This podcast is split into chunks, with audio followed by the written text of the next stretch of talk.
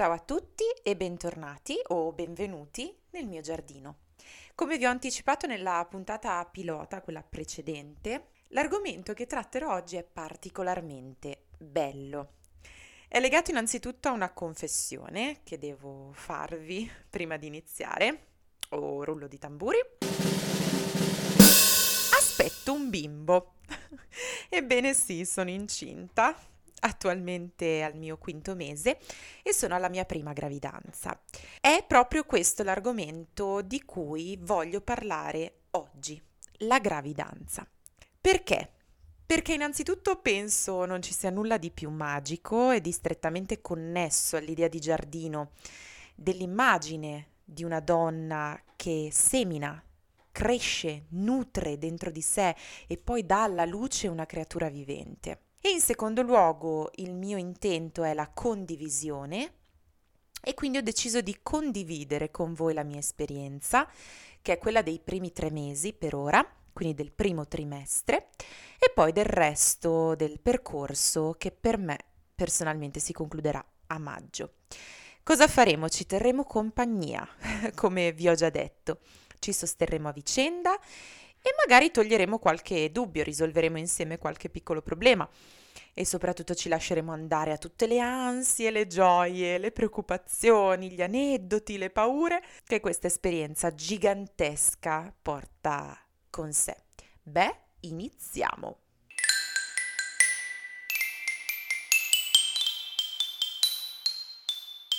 Sbam! Amica, hai fatto il test di gravidanza ed è positivo. Tutto inizia da qui. Scusa se ti ho spaventato. Innanzitutto niente panico, calma. È una splendida notizia, anche se ora so che sei in preda al terrore più totale e forse ti stai domandando perché l'ho fatto.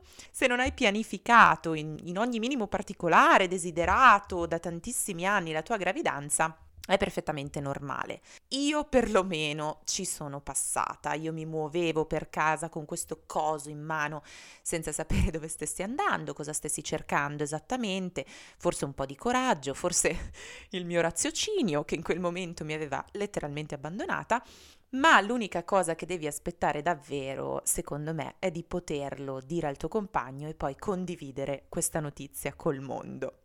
Se è già lì con te il tuo compagno, beh, abbracciatevi, baciatevi, urlate assolutamente. Ti prego non gridargli cose come è tutta colpa tua oppure mi hai rovinato la vita, ti prego non farlo. Più avanti sono sicura che cambierà idea, adesso però ti è quasi tutto concesso, anche questi exploit poco, poco eleganti, poco carini. Ad ogni modo io quel giorno, me lo ricordo, ho pianto tanto e mi sono chiesta e adesso come faccio? Ma che cosa mi è saltato in mente? Ma io non sono pronta. Riuscirò ad essere veramente mamma? Sono tutte domande lecite. Non sentirti una brutta persona se te le fai e non disperare. Sta per iniziare davvero un viaggio assurdo, a cui non puoi essere preparata, soprattutto se è la tua prima volta. E io, credimi, amica panciotta, così ti chiamerò, sono qui impacciata e impreparata come te per rassicurarti e per riderci un po' su. Allora, analizzeremo insieme gli aspetti, i cambiamenti, le decisioni, gli impegni, le cose da fare, da sentire, da vedere, da accettare da godersi durante i primissimi mesi di gravidanza. Parliamo del primo trimestre.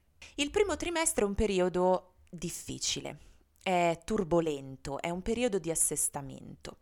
Il primo trimestre va dal primo giorno dell'ultima mestruazione fino alla tredicesima settimana. Quali sono i primi passi da compiere adesso che hai accettato l'idea di essere incinta o perlomeno stai cominciando ad abituartici? Il primo passo è sicuramente mettersi in contatto con il proprio medico, cercare un ginecologo affidabile se non ne hai già uno e io personalmente ti consiglio di scaricare un'applicazione per il cellulare che si chiama Gravidanza Più e di comprarti, questo è stato un consiglio di una mia amica gravida come me in questo momento, di comprarti l'agenda di Valeria Dubini eh, che è proprio un diario della tua gravidanza. L'applicazione secondo me è eccezionale, è completa, è piena di informazioni, ti tiene proprio compagnia, ti ti accompagna per mano durante tutti i nove mesi.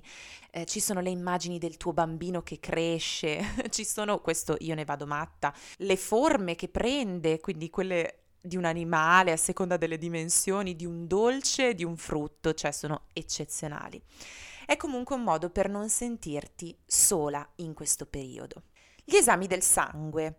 Per accertare la tua gravidanza non basta soltanto la tacchetta del Clear Blue, ma devi fare degli esami del sangue specifici che ti prescriverà il tuo medico. L'acido folico, questa è una precisazione, se non hai pianificato la tua gravidanza e quindi non hai cominciato già a prenderlo prima del concepimento, devi cominciare ad assumere acido folico in pastiglie. Perché? Perché l'acido folico previene e protegge il feto da alcune anomalie che riguardano il sistema nervoso, tra cui la spina bifida. Ora non entro nello specifico degli esami del sangue perché comunque quelli te li prescriverà il tuo ginecologo e il tuo medico curante. Eh, farai comunque controlli quasi ogni mese a partire dalla settima, nona settimana di gravidanza. Ricordati, ricordati amica panciotta, che la biologia è molto selettiva. Quindi non spaventarti, non cominciare a fare brutti pensieri ripensando alle tue notti brave a Mykonos, al sushi che ti sei scofanata due giorni fa, alle sedute di gag e di Zumba che hai frequentato nelle scorse settimane senza sapere che nel frattempo stavi covando un piccolo bimbo. Gli embrioni che non si formano correttamente eh, semplicemente non ce la fanno. È triste, ma è la natura. Non sto minimizzando ovviamente i problemi che possono sorgere per determinate donne durante la gravidanza, ma ti sto mettendo al corrente, ti sto tranquillizzando che anche io non sapevo di essere incinta e comunque ho condotto la mia vita come l'avevo condotta fino a quel momento e non è successo nulla. Gli esami comunque sono, te l'ho detto, il primo step per appurare che vada tutto bene. Tra l'undicesima e la tredicesima settimana, stiamo parlando quasi della fine del primo trimestre si può fare l'ecografia ostetrica con studio della traslucenza nucale, forse ne hai sentito parlare. L'alterazione di questo esame può essere correlata a delle anomalie cromosomiche. Che cosa succede? Che il tuo bambino viene esaminato per bene, misurato, girato, rigirato per prendere alcuni parametri che poi vengono associati eventualmente a quelli di un prelievo ematico. Questi due insieme stimano un calcolo del rischio per le malattie cromosomiche più comuni, la trisomia 21 e la trisomia 18. Se dal test combinato risulta un rischio basso, ti puoi fermare lì. In caso di positività invece ti viene offerto un test diagnostico invasivo ulteriore di approfondimento, villocentesi o amniocentesi. Non devi pensare automaticamente di avere un bimbo con anomalia cromosomica, però il tuo rischio, fai conto, è quello che in passato si associava alle donne over 35, per cui vale la pena fare un ulteriore test diagnostico. Bene, ora che abbiamo appurato tramite esami, controlli medici e quant'altro che va tutto bene, possiamo occuparci delle quisquiglie, possiamo concentrarci sulle nostre care menate. Menata number one. Cosa posso fare, cosa non posso fare durante la gravidanza? Allora, generalmente la prima cosa che ti dicono quando rimani incinta e quando cominci a esternare tutte le tue preoccupazioni è guarda che la gravidanza non è mica una malattia, eh. Se non ve l'hanno ancora detto, ve lo dico io adesso. Effettivamente Amica panciotta, non c'è nessun motivo per cominciare a precludersi a prescindere qualsiasi cosa, per pensare di essere patologica, per comportarsi da zombie, da allettata, da menomata. No, da pazza quello sì. Quello poi andremo ad analizzare perché la pazzia è sempre giustificata durante la gravidanza. Ma per il resto sì, potrai incontrare delle difficoltà, dei cambiamenti anche fisici a cui far fronte e a cui ti devi adattare, ma io personalmente ti consiglio di vivere questa esperienza come una continua scoperta e un grande regalo da scartare piano giorno dopo giorno e da goderti con amore e con tanta fiducia. Però io vomito, mi direi tu. Ecco, amica panciotta del mio cuore, ti devo fare una seconda confessione. Io, nel mio primo trimestre, non ho mai vomitato. Ora sei liberissima di mandarmi al diavolo, maledirmi, chiudere immediatamente il podcast. Ti prego di non farlo perché ci rideremo su, credimi.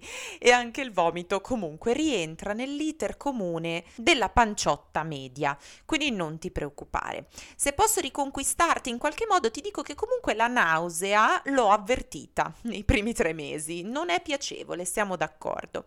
Qualche rimedio alle nausee. Allora, Numero 1. Cambia il modo in cui mangi. Fai piccoli pasti più frequenti oppure spezzetta le porzioni. Numero 2. Scegli gli spuntini più adatti. Preferisci prodotti a base di carboidrati, tipo il pane, i cracker, le fette biscottate e con pochi grassi. Evita cibi grassi e fortemente speziati. Evita i cibi e gli odori che ti danno fastidio. Non c'è una regola fissa, ovviamente ogni donna sa che cosa tollera o meno.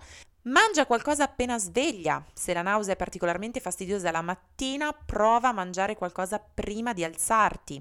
Bevi molto, però a piccoli sorsi.